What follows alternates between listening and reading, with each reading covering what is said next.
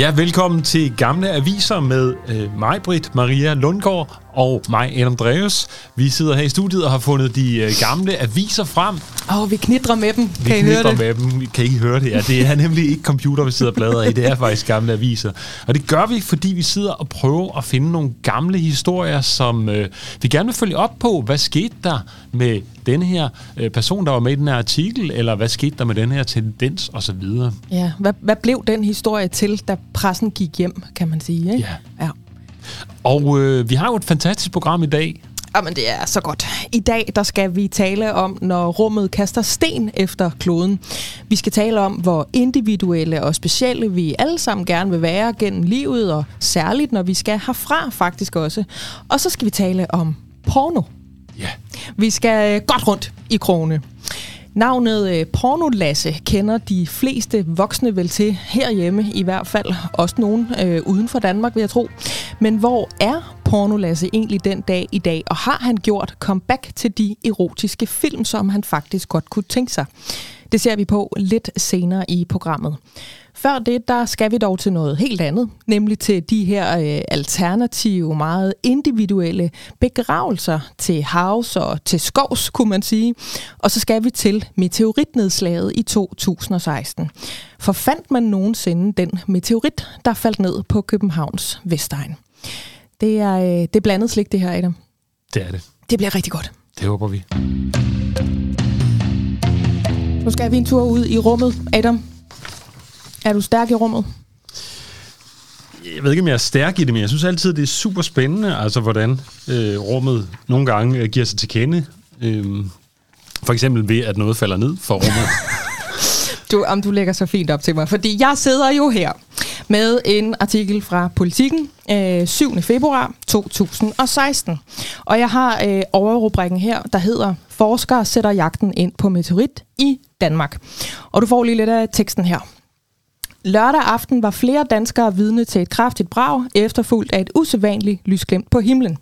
Ifølge Johan Peter Uldal Fynbo, som er professor MSO ved Niels Bohr Instituttet på Københavns Universitet, så var det en meteorit, der lyste himlen op. Mange har lagt mærke til et brag og har set et lysglemt. Det er en ildkugle eller et stort stjerneskud. Det er simpelthen en sten, der kommer ude fra solsystemet. Den rammer jordens atmosfære med mange tusind kilometer i timen og brænder simpelthen på overfladen, siger han. Fænomenet kan måske ses en eller to gange om året i Danmark, siger Johan Peter Uldal Fynbo. Det er selvfølgelig tydeligst, når det sker i mørke, som tilfældet var lørdag, men det er mere sjældent, at det lykkes at finde frem til stenene eller dele af den. Det håber forskerne nu vil ske denne gang. Noget tyder på, at stenen havde retning mod øst. Og øh, derfor er det jo dejligt at kunne sige velkommen til netop dig, Johan Peter Uldal Fynbo. Tak. Og så må vi jo høre, fandt I den her øh, meteorit? Ja, øh, altså, ikke mig personligt, men øh, der var flere, der fandt øh, flere st- stumper af den her meteorit. Okay, så den øh, sprængte simpelthen på vej ned? Ja, ja. Øh, så man skal forestille sig, at der kom sådan en, øh, en sten, den har nok været på størrelse med en fodbold, øh, uden for jordens atmosfære. Ja. Og når den så kommer ind i atmosfæren, så øh, måske har man set Apollo 11 eller nogle af de der film, så bliver tingene meget varme, når de sådan kommer ind igennem øh, luften, og så, så bliver den simpelthen brændende varm på overfladen, og så kan den gå i stykker. Øh, så det gjorde den her også, den gik i stykker, og så det, det meste det brændte op i atmosfæren, men måske 10% af den faldt så ned øh, og landede sådan omkring Glostrup, øh, Herlev, Skovlunde. Så en, en Vestegns meteorit? Ja, ja.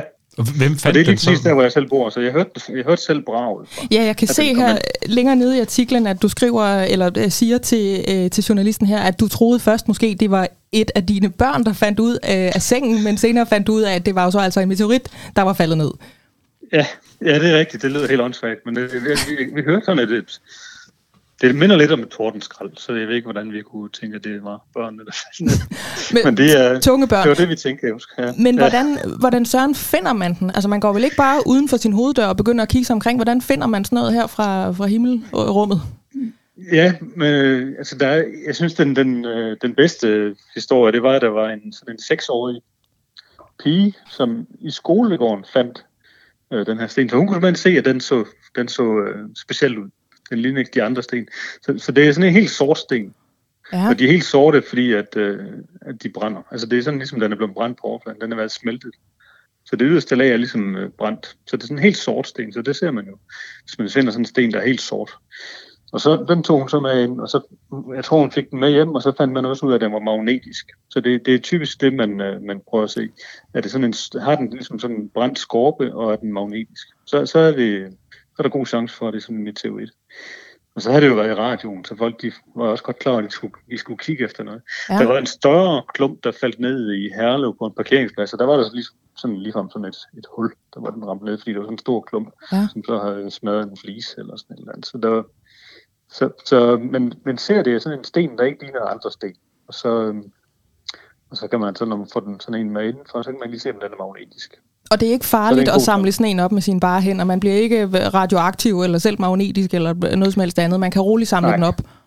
Ja, det kan man gøre, ja. Ja. Altså, det, det er... Det er en god idé at putte det ind i... Altså, prøv ikke at, røre for meget med. Det kunne, fordi, så, så, altså, fordi så kan man måske... Øh, men jeg vil gerne undersøge, hvad de nu består af. Hvor- Hvorfor vil man egentlig det? Fordi jeg kan jo også se her, hvis jeg lige går ned i artiklen igen, at øh, forskere er jo svært interesseret i at få fat i de her meteoritter, fordi de kan fortælle noget om systemets tidlige historie. Altså, hvordan Ja. kan de det, og hvad er det i, i så fald, de øh, fortæller os?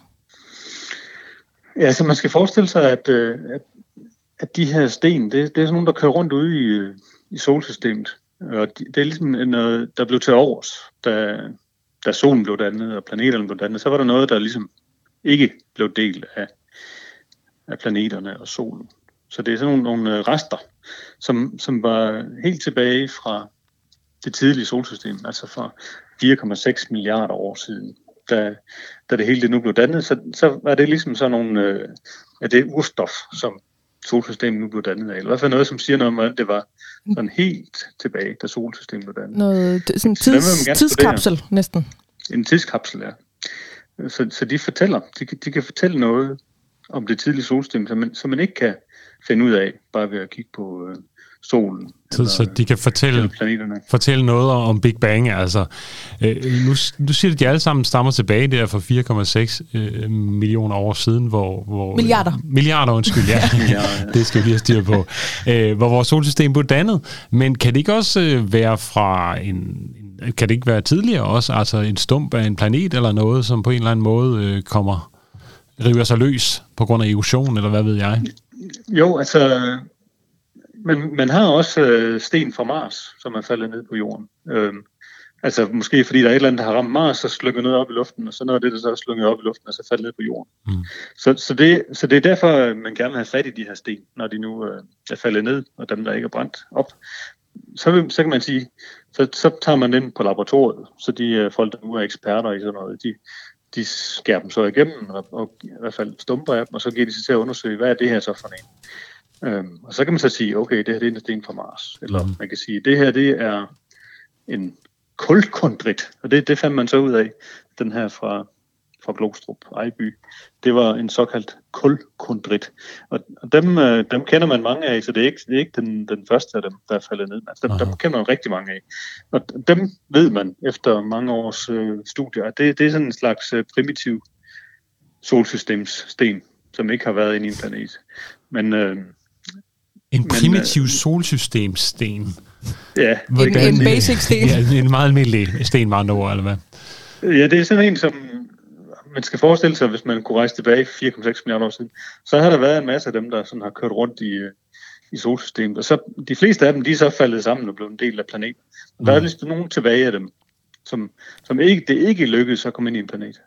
Og, og ved at, og ligesom at skille dem ad, så kan man så se på nogen, se nogen, studere nogle af de processer, der må være foregået der i starten af solsystemet.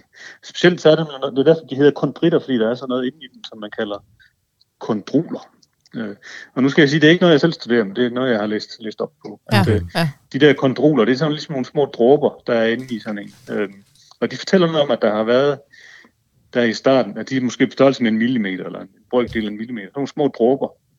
Øh, som man, og de, de er ligesom, øh, kan man finde ud af, at det er nogen, der er dannet ved, at øh, der i starten af solsystemet har været sådan nogle kraftige energiudladninger, som man ikke rigtig ved præcis, hvad det var for nogen. Altså enten ligesom man kan forestille sig, at der var et, et kraftigt lyn, vi kender fra tordenvejr, eller, eller også er det fordi solen har, har pludselig kunne øge sin lysstyrke meget kraftigt, og så skrue ned igen. Så man kan se, at der har været et eller andet, der gjorde, at det materiale, som nu er blevet sådan en, en kold sten, altså enten fra jorden, så er det sådan en sten, der kører rundt. Der har der været et eller andet, der lige pludselig flassede det op, og det blev måske 2.000 grader varmt, og så er det kølet hurtigere igen. Okay. Så er det dannet de der dråber, som man kalder Aha. kondroler. Dem, dem kan man så studere ind i den der sten. Så der, har været, så der har været en, en særlig energiudladning for 4,6 milliarder år siden, som har skabt nogle dråber ind i en sten, ja. og så har, de, så har den så fløjet rundt i universet i de her næsten 5 ja. milliarder år, og så lander den så i Glostrup en eller anden dag. Ja, det er lige præcis det, der er sket. Fantastisk. Man kan også finde ud af præcis, hvilken bane den har haft. Den kommer ud, den har kørt rundt i sådan en bane rundt om solen ligesom jorden gør.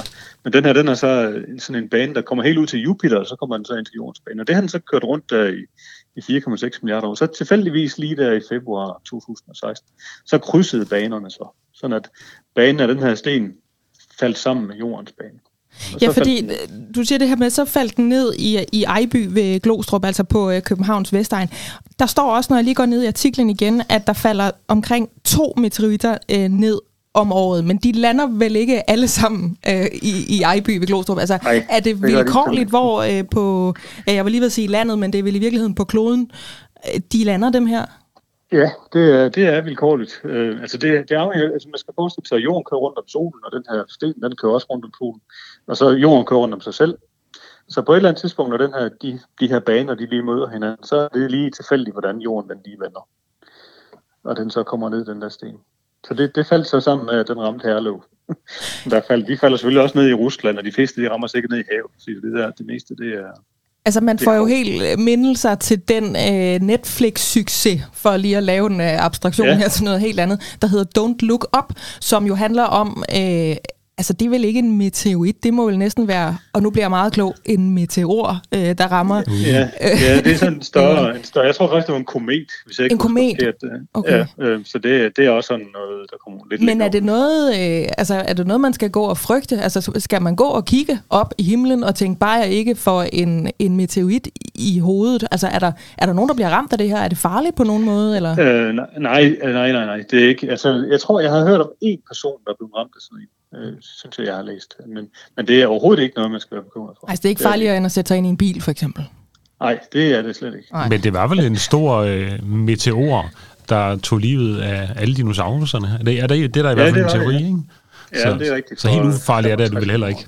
Nej, nej, men det er rigtigt. Altså, man sammenligner med andre ting, der er farlige. Ja. Så, så, så er det ikke farligt. Så er risikoen er ikke så stor, mener du? Nej. nej. nej. Og man, man har meget systematiske programmer, der, der, der leder efter alt, hvad der kunne øh, ramme jorden. Ja. Så, og det, det gør ikke noget, den her der er størrelse med en fodbold, det sker der ikke noget. Men, men, øh, så det skal være meget større nogen, der Johan øh, Peter Uldal Fynbo, vi kunne godt tænke os at lave en forside på det her. Kan vi ikke få dig til at sige, at det godt kunne være farligt? Og hvis man er meget uheldig, hvis man stod der, hvor den her den ramte i herløv, der, ja. den lavede smadret en flise, det vil man nok ikke overleve. Nej.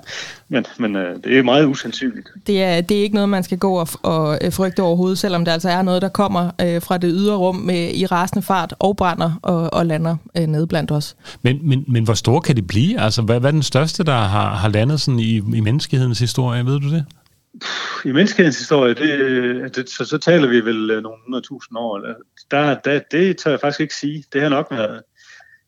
Der var en stor en over i Rusland, så, så det er ikke mere end måske 10, 10-15 år siden, hvor der blev smadret ruder og sådan noget. Den, jeg tror, den var nogle meter. Og det er alligevel også noget. Øh, så jeg vil tro, at i menneskehedens historie, der har der nok været nogen, der har været øh, forskellige 20-30 meter, men det tør jeg ikke sige. Nej. Det er bare sådan ud fra en statistisk betragtning. Altså, men der det er mange sige, af de små og færre og færre de store. Det vil sige, hvis jeg hører dig rigtigt, så, så var det aldrig sådan, at man kunne komme forbi en sort øh, brændt klump, der lignede en mærkelig sten, og måske var øh, magnetisk, og så tænkte man, dem har de sikkert nok af, dem er de ikke interesseret i. Det vil sige, der er ikke nogen meteoritter, der ikke er voldsomt spændende. Nej, men vil gerne alt, øh, hvis man finder sådan en sort sten, som er magnetisk, altså som er sådan rund, klat på overfladen, men sort, ligesom om den har været brændt. Ja. og som er magnetisk, så skal man endelig henvende sig til det geologiske museum inde ved, ved København, Ja. mm. Københavns Universitet. Det ligger lige ved Nørreport station i København. Der, der, de, de vil være interesseret i sådan nogle. Men inden man, inden man gør det, så skal man lige være sikker på, at den har de der karakteristiske. Vi skal jo ikke bombardere dem med folk, der kommer ind med, med stenen. Så det skal helst være altså et eller andet, som sådan har en glat, sort overflade og magnetisk. Okay. Og kan man se Der er dem nogle steder? ting, altså, i, kan man gå ind på Geologisk Museum og se dem, hvis det er, man er interesseret? det kan man. De, Okay. har en, de har en sammenhæng. Man kan faktisk også gå ind og se den, der faldt ned i- eller stumperne for den, der faldt ned i, i Glostrup Ejby. Den, den ligger også der Den ligger simpelthen derinde fedt. til udstillingen, ja. Jamen, øhm, jeg, jeg synes, jeg er blevet klogere. Jeg føler også lidt, at jeg har været til en forelæsning, øh, men jeg er blevet klogere, og jeg hang på hele vejen. Og tusind tak, fordi du ville øh, tale med os i dag. Altså Johan Peter Uldal øh, Fynbo. Selv tak. Det var en fornøjelse. Ja. Tak. Og vi er, øh, vi er stadig lidt bange for, at der måske skulle lande over i hovedet på os. Især efter den Netflix der, ikke? Ja. ja. Alright, han får sig en god dag. Ja, i lige måde.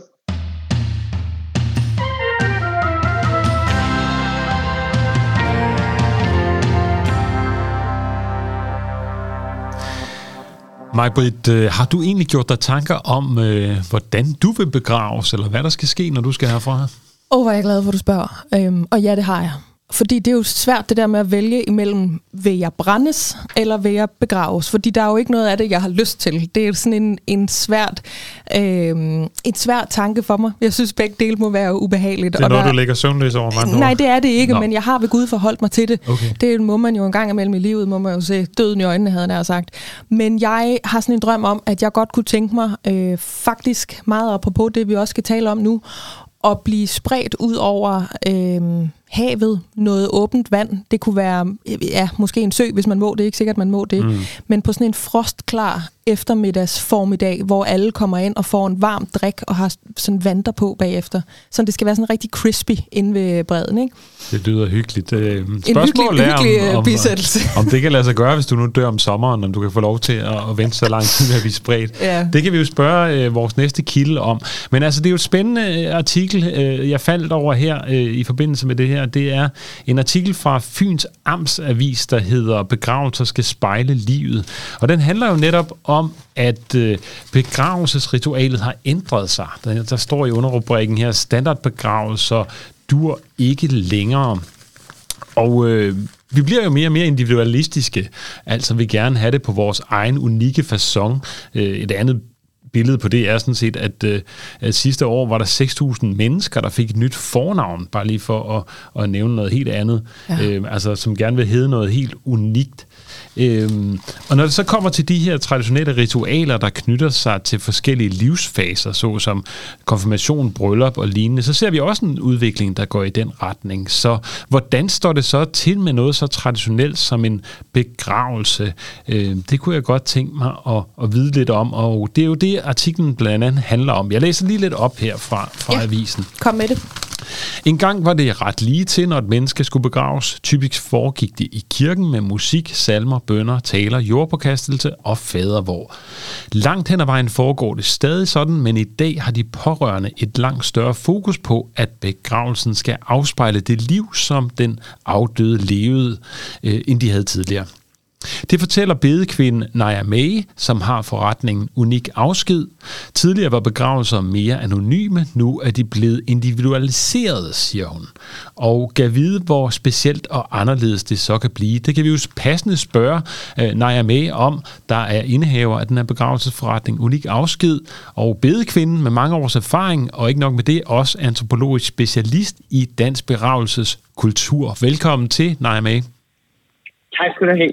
Og, og du figurerer jo så også i den her øh, artikel, jeg læste fra Fyns Amtsavis. Altså, hvor mm. specielt og anderledes kan det blive nu, blive nu til dags? Altså, øh, jeg synes i dag, at vi ser nogle, nogle ret spektakulære iscenesættelser af en afsked, som, som netop, øh, som du har nævnt, spejler det levede liv og de værdier og den personlighed, som, som, øh, som man skal tage afsked med. Og øh, jeg tror, at, at det er vigtigt, fordi at man kan forbinde sig, og man kan genkende den, man tager afsked med, hvis det i høj grad tager afsæt i, i, i det, der har præget det liv, der er levet. Mm. Men er der ikke nogen regler for, hvad man må? Altså, er der ikke en kirkelovgivning på det her punkt? Jo, der er jo en, en regel om, at man skal, man skal omgås lige på en sømmelig måde. Det vil sige, at man skal altid øh, transporteres i en dertil indrettet kiste, som skal opfylde nogle bestemte krav og mål i forhold til den videre færd til et krematorium for eksempel, hvor man skal brænde, så skal den opfylde nogle, øh, nogle, øh, nogle kriterier i forhold til nogle mål og materialer, eller den skal i jorden. Øh, så skal lånet kunne holde til den vægt, som kommer på kistelåget, når graven kan kastet til. Men derudover, så er der jo for så vidt ikke så mange begrænsninger, øh, så længe man, man gør det inden for det, man, man kalder sømmeligt, som er jo sådan en, vis, en lidt diffus øh, formulering. Øh, mm. Nej, men jeg sidder og tænker på, altså du sagde spektakulære øh, begravelser og, og øh, vel også bisættelser før. Hvad er noget af det mest spektakulære, du har øh, forestået?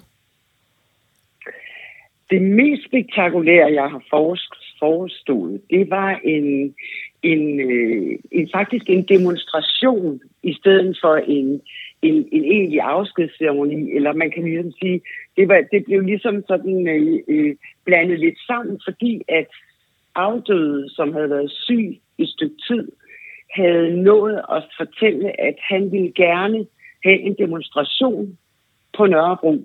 Han var meget øh, aktiv i det politiske miljø på Nørrebro. Så da han skulle herfra, så øh, hjalp jeg sammen med et par andre kvinder med at putte ham fint. Og det var der nogle af hans øh, venner, der sagde, at det ville passe ham godt, for han var glad for kvinder. Og så blev han puttet fint, og fik et øh, stort sådan Christiania-banner øh, hen over sin kiste. Og øh, så var det aftalt, at der skulle være en øh, demonstration lørdag eftermiddag. Så på fældevej, der havde jeg hentet hans øh, øh, kiste klar, sådan så at hans venner kunne hente den ud fra et lille kapel ud i rustvognen.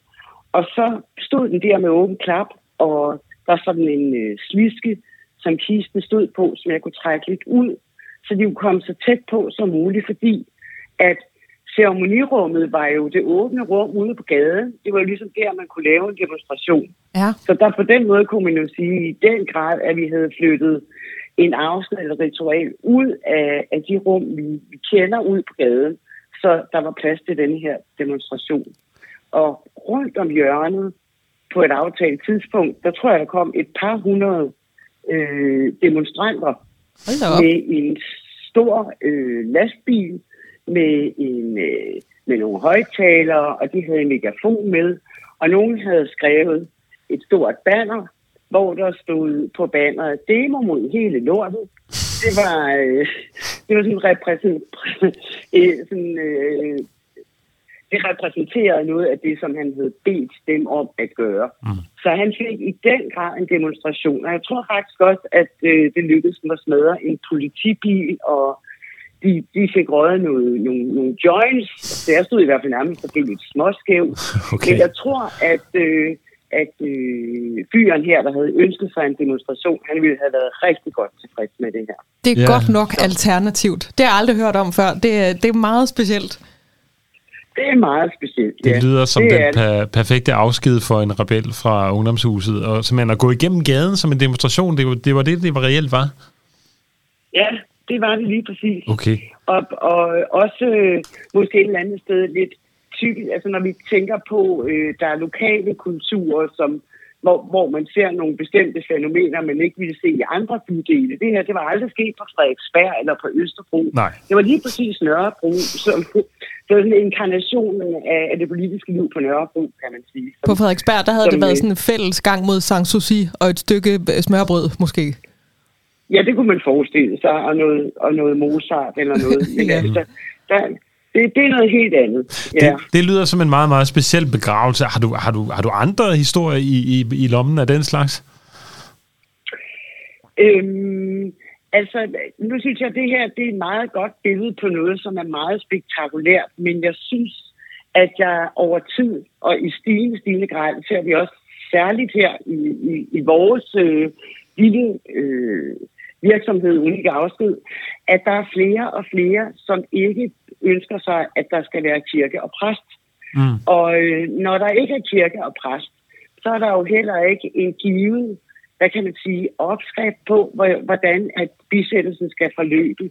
Fordi i kirken, der vil bisættelse eller begravelse jo som regel følge sådan bestemt øh, rækkefølge med salmer og mindeord og fadervor og, og, og sådan nogle ting, hvor at individet øh, fylder noget selvfølgelig, fordi der er også mindeord, men hvor øh, det, det kristne kirkelige også fylder en del. Og salmerne ligesom på en eller anden måde, at, at det, der bliver sunget, selvom nogle gange så bliver de udskiftet med en sang.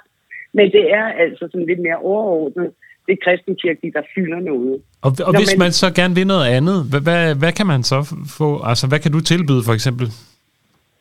Jamen, øh, så kan vi, altså de sidste sommer har vi taget hul på en ny måde at gøre tingene på, fordi når ellers vejret tillader det, og årstiden tillader det, så har vi for eksempel haft nogle afskedsceremonier ude øh, på Skovkirkegården, ude ved Lædreborg, ved siden af Roskilde, hvor vi har haft kisten kørt ud og sat på sådan en stor, solid bænk, så man holdt selve ceremonien under de store trækroner med udsigt til søen.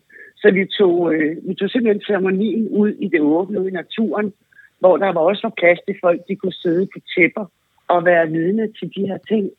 Og så hjælper vi familierne med at finde en måde at folde en fortælling om at leve liv ud på. Så, så, så det har vi efterhånden gjort så mange gange, fordi vi kan se, at det er der reelt et behov for. Okay, så, så du, agerer, øh, du agerer så øh, præstemand. Nu siger du skovkirkegård, det har jeg faktisk aldrig hørt om. Hvad, hvad, hvad er det for noget? Er det en hvilken som helst skov, eller er det specielle skove, eller hvad er det? Øh, det, det er, der er, er flere og flere skove, som har øh, taget, sat, taget, taget jord ud til, øh, det er så kun urnenedsættelser. Det er altså ikke begravelser i kiste, men mhm. det er, er urnenedsættelser, og man kan vælge et træ i det her areal, der er udtaget til Skovkirkegård, hvor man så kan, kan sige, at jeg vil gerne have urnen sat ned i det her træ, og så, øh, så køber man, ligesom hvis man søger et gravsted på en kirkegård, en plads ved det sted, man har valgt. Mm. Jeg så, jeg så også en gang sådan noget på, på internettet, hvor man kunne, øh, hvor man så asken blev lagt ned, ned i sådan en rodnet af træet, og så plantede man et træ, altså det var en del, sådan så træet ligesom voksede ja. op af asken, og fo, så fodrede det her liv ligesom træet. Ja, det var lige man, det, jeg sad og tænkte det var det, på, tænkte på ja. ja. det var det. Er det, er det kommet til Danmark i den slags, eller er det bare noget internet, halløj? Det, det, det er det ikke endnu. Altså i, i Danmark har vi sådan en, øh, en øh, ret stringent og lidt rigid, i, i hvert fald i min optik, øh, lovgivning omkring, hvordan man må håndtere aske, som ikke helt følger med tiden, vil jeg sige. Det må der er man, ikke, der er altså, ikke nok... Må ikke, Hvad må man så? Ja. Nej, der, er, der, er ikke nok, øh, der er ikke nok fleksibilitet i den lovgivning, der er i forhold til de behov, der er. For eksempel så øh, må man jo ikke opbevare en, en aske hjemme hos sig selv. Nå. Men logistikmæssigt kan det ikke altid lade sig gøre ikke at have asken hjemme, fordi at øh, man i stigende grad for eksempel har askespredning over åbent hav. Og øh, hvis man for eksempel skal sejle ud en søndag, så kan man jo ikke hente asken øh, på kapellet søndag, for der er lukket. Så, så i forhold til praksis, så følger lovgivningen ikke med. Man må heller ikke øh, sætte, sætte, sætte urnen ned i vandet, så den opløser sig i vandet. Man skal hælde asken ud af urnen, og det er forbundet med to problemer. Først og fremmest, så kan man risikere at få asken på sig, fordi det blæser meget. Og det andet problem er, at så står man tilbage med en tom urne, måske med en lille rest aske i, som man skal skille sig af med. Og jeg har i hvert fald hørt, at flere synes, at det er ubehageligt, at man skal smide ligesom en lille del af den afdøde ja. ud sammen med urnen. Ja. Øh, og der forstår jeg jo ikke, at man ikke, øh, ligesom i mange andre lande, gerne må, så længe at øh, urnematerialet er bio-nedbrydeligt, øh, ikke må sætte urnen ned i vandet, øh, sådan så den ligesom bare kan synke ned stille og roligt. Nej, May, hvad tror du grunden er til, at sådan en forretning som din oplever øh, større og større efterspørgsel på de her alternative, meget individuelle begravelsesritualer? Hvordan kan det være, at folk ikke bare øh, går ind og benytter den manual, der jo er i den danske folkekirke, men i stedet for kommer til øh, sådan en som dig, for eksempel? Jamen, der er ikke nogen tvivl om, at det, øh, det, det svarer meget godt til tidsånden, øh, som vi tidligere var inde på, altså at vi gerne vil have lov til at lade, lade den individuelle fortælling fylde, og øh, både i forhold til at ændre på sit navn, eller få en særlig nummerplade på bilen, eller et særligt øh, plastikvisakort øh, eller noget andet, så vil vi gerne, øh, så vil vi gerne skille os lidt ud øh, også i forhold til en afsked. Og, øh, og, og, og heller ikke der er vi så glade for det her stangvare øh, længere. Det er ikke fordi, jeg på nogen måde siger, at kirken er stangvare. Det er slet ikke det, jeg mener. Men jeg mener bare, man vil gerne have sat sit eget personlige præg på det, der foregår. Også i forbindelse med døden og afskeden.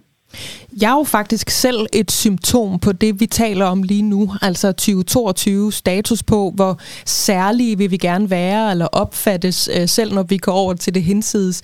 Fordi øh, jeg fortalte jo lige Adam før, at jeg har sådan en eller anden øh, forestilling om, at når jeg skal herfra, så skal jeg brændes, og så kunne jeg tænke mig, at min aske den blev spredt på åben vand, sådan en frostklar efterårsmorgen eller vintermorgen, et sted med nogle nedfaldende blade, og der er sådan lidt sprødt i vejret.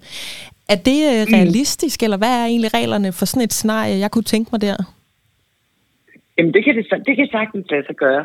Fordi der står ikke i loven, på hvilket tidspunkt af dagen, du må have spredt, få spredt din aske. Mm. Det gør der ikke. Så det, det står der frit for.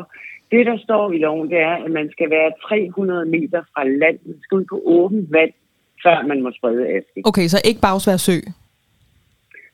Ikke Bagsvær Sø. Nej. Og man skal simpelthen have fat i en båd. Ikke noget med at stå fra en bro og hælde asken ud. Øh, nej, det må man jo ikke. Nej. Men øh, altså, myndighederne følger jo ikke med ud med dem, der skal have spredt asken, og ser, hvor det foregår, og hvornår det foregår. Så du mener, man kan snyde lidt, eller hvad? Det sagde jeg ikke. Nej, det sagde du ikke. Nej, det er klart. Nej, det antydede du, Adam. Men jeg sidder her og skriver ned til mine efterladte, at de i virkeligheden bakker. Men når jeg er med, så må jeg jo spørge, fordi jeg ser jo billeder for mig. Jeg får jo billeder i hovedet, når du siger det her med ud på en båd. Altså, hvordan foregår det rent praktisk? Træder I alle sammen op i, i en form for speedbåd, eller er der en særlig båd, der fragter dig og de efterladte ud på, på åbent hav, eller hvordan gør man det her? Hvordan holder man det religiøst eller sådan øh, højstemt, når man skal ud på hav? Altså, øh, bedemanden følger jo ikke med til de her askespredninger. Når, når vi ligesom har øh, deltaget i ceremonien og sørget for, at kisten er, er, er kommet til kremering, så har vi afsluttet vores arbejde.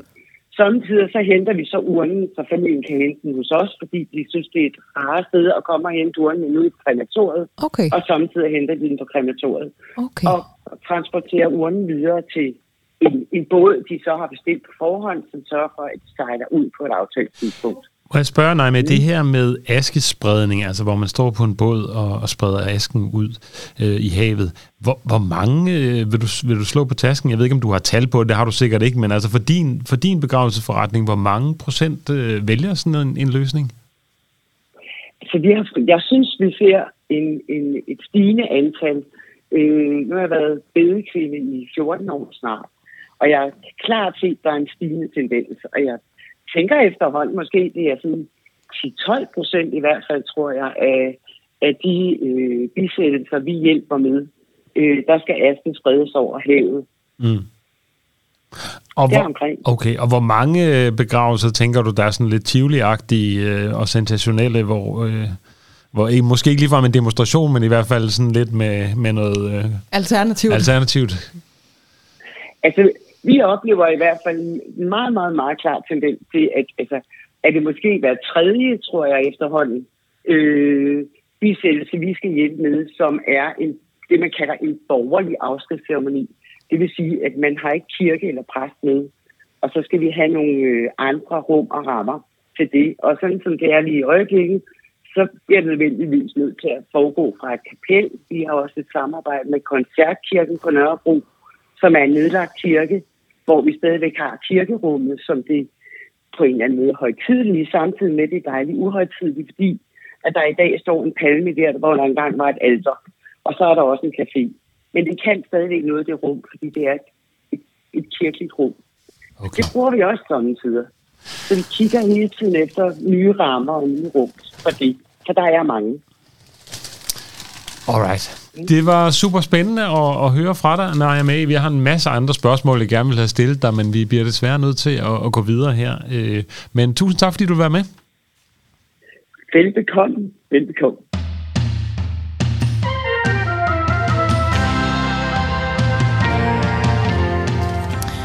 Nå, normalt når man laver øh, radio eller tv, eller hvis man skriver en artikel, Adam, så øh, bruger man nogle gange det, der hedder øh, en tease. Man øh, fortæller om noget mega fedt og noget mega spændende, man skal tale om på et eller andet tidspunkt, men ikke lige nu, fordi så håber man på, at folk de bliver hængende. Mm-hmm. Det føler jeg lidt, vi har gjort med det her program, fordi vi startede med at sige, og til sidst kommer der noget med porno. Ja. Og nu er vi nået til til sidst. Og jeg sidder her med BT fra øh, 6. marts 2018, og en overskrift, der hedder 48-årige pornolasse kæmper for comeback. Tankestreg. Og hvis man er øh, en følsom lytter, så holder man sig for ørerne nu. Jeg har landets mest sete pæk. Overskrift slut. Jeg er ikke selv gammel nok til, at jeg har hørt om pornolasse i det, vi kan kalde hans tid, kan man vel næsten sige. Men, men jeg vidste, at der var en, der hed pornolasse, og han var sådan en slags frægt øh, folkeej engang. Kendte du til ham i, i hans storhedstid, Adam? Jeg ja, det vil jeg tro, jeg gjorde. Altså, jeg kan huske, da han kom frem i hvert fald, så blev sådan lidt en kendis. Øh, det var jo sådan, før internettet rigtig tog fat der i øh, slut 90'erne, hvor, øh, hvor øh, der var... Øh, jamen, jeg ved ikke, hvorfor porno kendis var der lidt i Danmark. Der var også en, der hed Katja Keen. Og, ja. øh, der en, var, der hed Katja Keen, som om der er ingen, der ved, hvem hun er. Ja, men okay, det ved jeg ikke, altså, hvor kendt hun er. Men, øh, men der var også Kanal København, der begyndte at sende porno og sådan noget om natten. Mm. Og øh, så kom pornolasse ind som sådan en figur, man måske ikke ville forbinde umiddelbart med porno, fordi han var sådan meget charmerende og, øh, og pæn at se på, og sådan lidt en charmeur, og, øh, og måske ikke det, man forestillede sig som sådan en typisk pornoskuespiller. Nej. Øh, men i hvert fald så øh, blev han sådan lidt øh, en slags reality-star, kan man ja. næsten sige. En af de første der. Ja. Jeg, øh, jeg tager dig lige med ned i øh, artiklen her, ikke? Jo. Øh, der står... Pornolasse har før forsøgt et comeback, men skal det denne gang lykkes for Danmarks måske mest folkekære pornostjerne. I 1990'erne blev den unge mand med det glade ansigt landskendt i bedste sendetid med interview på Danmarks Radio. Han medvirkede i mere end 100 pornofilm, strippede på klubber fra Gæsser til Skagen og blev set på de røde løbere med kendiser. Inden han trak sig tilbage i 2004. Pornolasse blev træt af en pornobranche, som var presset økonomisk af internettet. Han blev træt af, at de kvindelige modeller ikke tog pornoen alvorligt nok til, at nogen vidste, om de overhovedet dukkede op til optagelserne. Han fortsatte i stedet livet med kokkearbejde, en flytten rundt i landet med forskellige kærester, og efter en tid som hjemløs slog han sig ned i Kolding.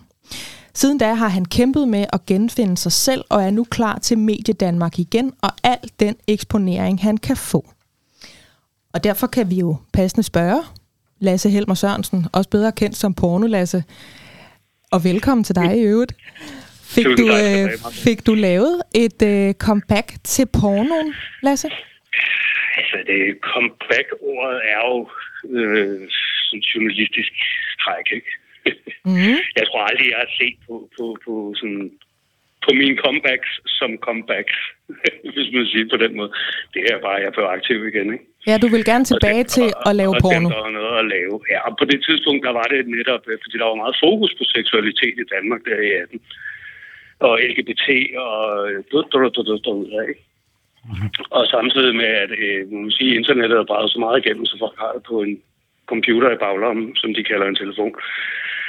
Øh, så der er utrolig mange fordomme. Men fik du så, altså bare lige for at blive ved spørgsmål, fik du gjort, altså kom du, var du med i pornofilm efterfølgende? Jeg var med, jeg, jeg var med i et par pornofilm, ja. Okay. Og derfor valgte jeg også at, at lave, øh, for eksempel med Domina Dark. Hun har faktisk lige haft et tv-program, så vidt jeg ved. Og hun er jo sådan en Domina med en fangekælder og derudad, ikke? Ja. og, og det lagde jeg røv til, ikke? Okay, så du var... på en pæn måde. Øhm, og, og, og, og det var jo primært for at øh, ruske lidt op i danskerne. Ja. Nu har vi så muligheden. Nu læser du op for BT, gør du ikke? Mm. Ja, vi havde nemlig muligheden øh, sommeren i 19, mener det var, hvor en Anders Højberg Kamp, som for lige har været i øh, Godaften Danmark med sådan en bog om de gamle brune værtshuse og sådan noget. Ja. Øh, Hvor han er Underberg med i studiet. Jeg synes, det var meget cool.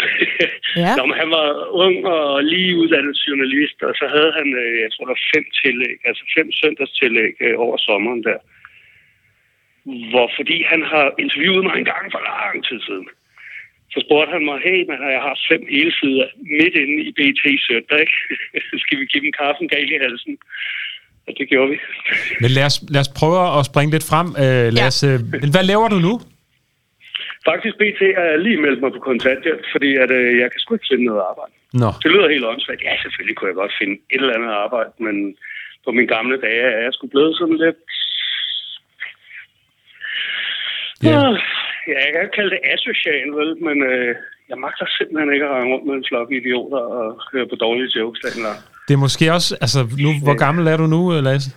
Jeg er 52. Det er måske heller ikke helt så nemt at være i, i pornobranchen i den alder, eller hvad? Nej, det er så heller ikke pornobranchen, jeg har søgt i. vel?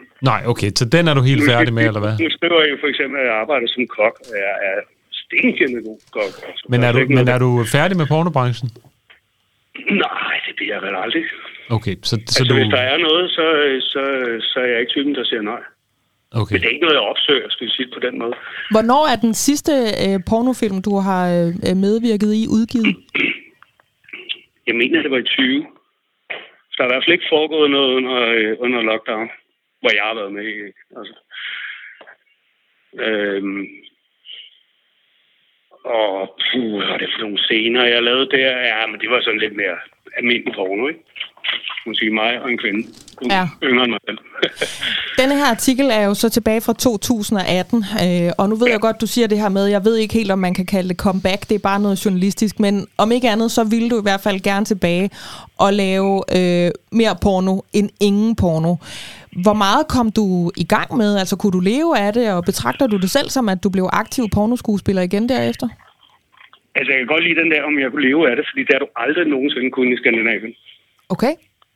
Der er ikke én ens porno, pornomodel i Skandinavien, øh, kvinde eller mand, som har kunne leve af det. Fordi det simpelthen er Altså, så... Selvfølgelig Øh, ejer dit eget hus og sådan nogle forskellige ting, ikke? fordi der, der, lønningerne er for lave. Og, øh, Hvad tjener man som, øh, som ja, pornostjerne? det vil jeg også gerne vide. ja, ja, tilbage i tiden er jo typisk øh, 2500 for en dags arbejde. Er det så som så en, også lige skal afregne skat på. er det så en film, en dags arbejde? Ja, en scene, som man siger. Ikke? Okay, ja. Men, og så hvis du laver to scener, får man måske lige 1500 oveni. Og jeg har en gang lavet tre scener på en dag, men det var også, da jeg var virkelig ung og viril.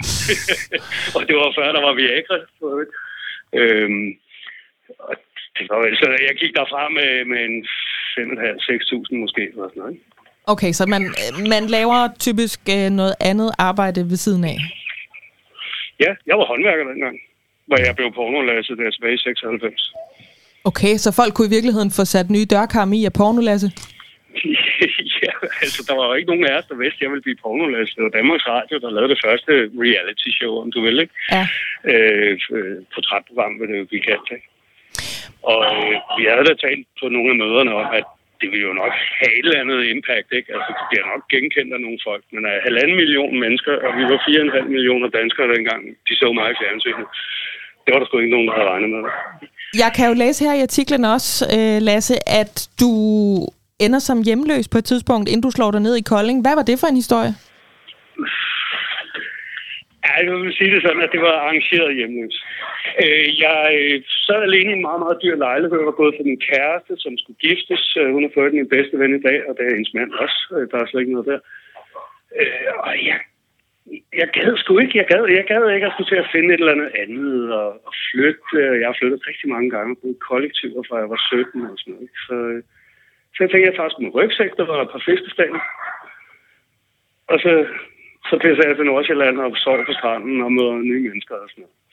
Men det kom jo selvfølgelig øh, se og høre for øre det var noget, vi også arrangerede.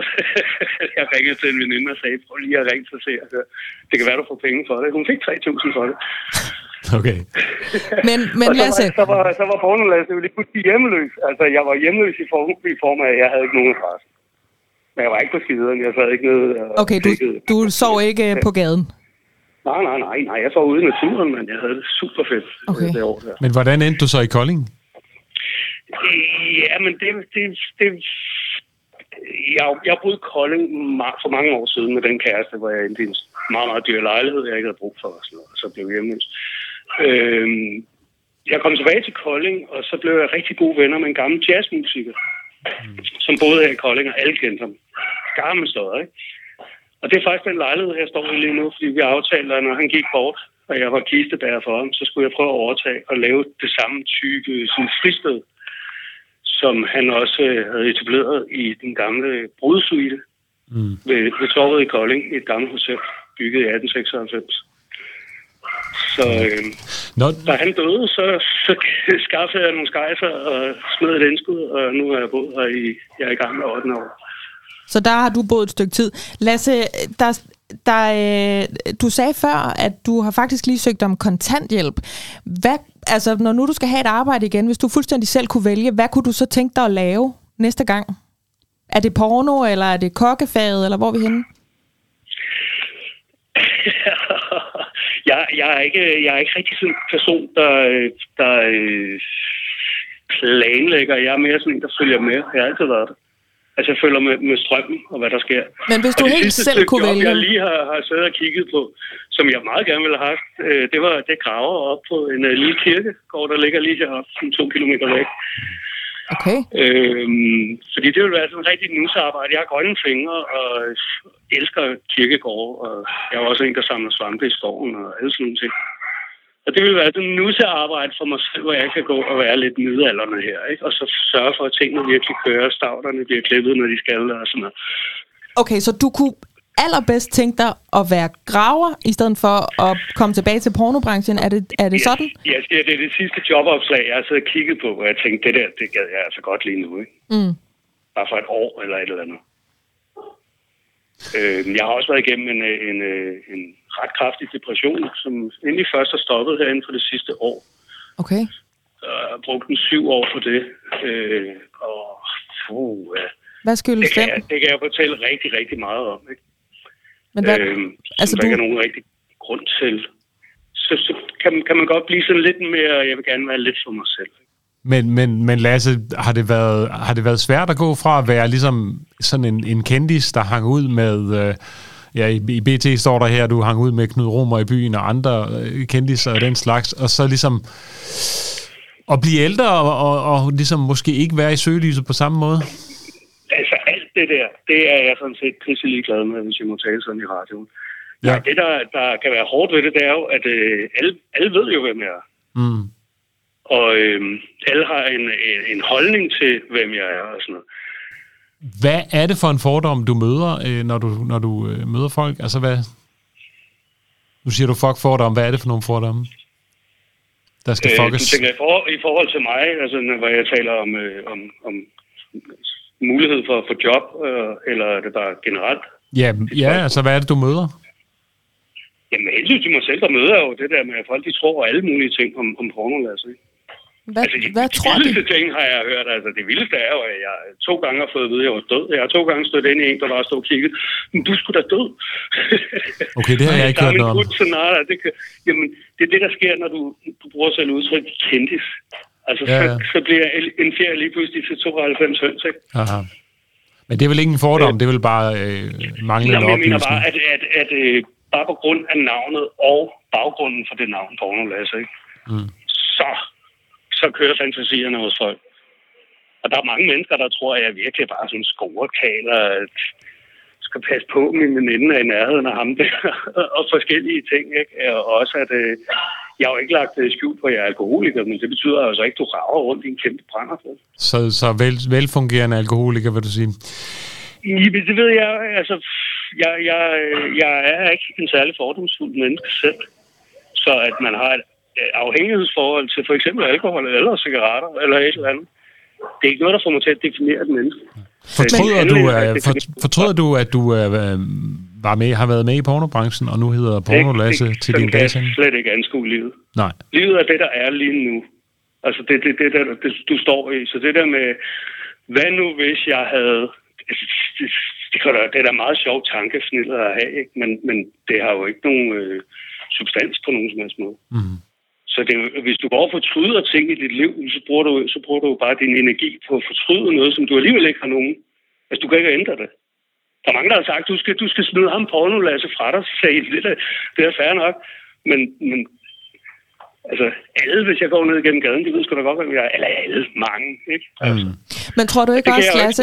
Lasse, tror du ikke også, det har besværligt gjort din vej tilbage til pornoen, når du siger nu, at du er alkoholiker? Altså, det, er det er vel ikke det, pornoskuespillere er flest?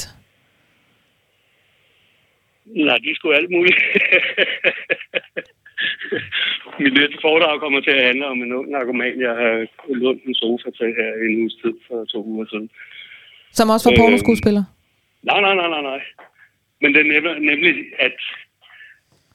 Ja, men der er alle mulige vinkler på. Altså, jeg kan love dig for, at der er mange pornoskuespillere, og jeg har helt sikkert også bollet med narkomaner igennem tiderne.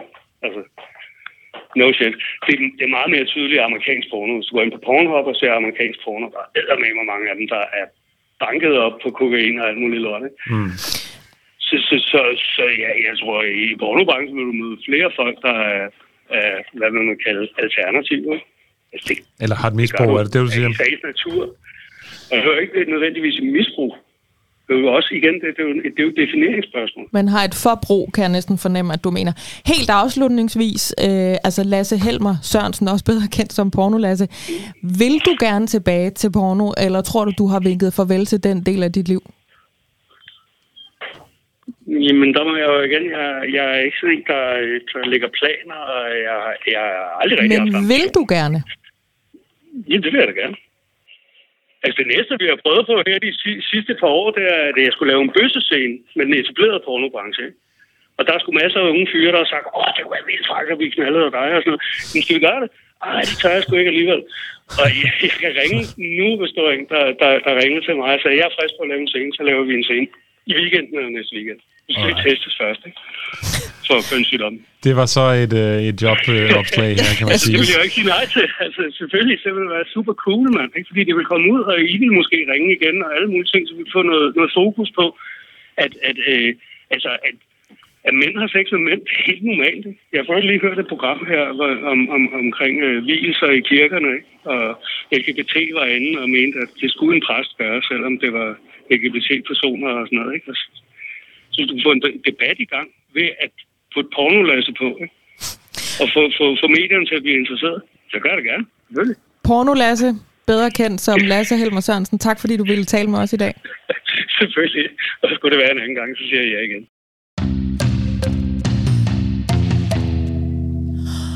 Wow! Det var, øhm, det, det var en var blandet en... landhandel. Det var det. Og, øhm, Død, sex og øh, og outer space. Ja, ting, der falder ned fra himlen. Øhm, også nogle meget forskellige mennesker, vi havde øh, med på linjen i dag. Ikke? Det må man sige. Ja, vi, øhm, vi håber på at gøre det lige så alsidigt næste gang. Ja, næste uge. Næste uge, ja. Samme tid, samme sted. Samme sted og samme værter. Altså øh, Adam Dreves. Ja, og mig, Britt Maria Lundgaard. Lige præcis. Vi ses Vi og ses. høres ved. Det gør vi.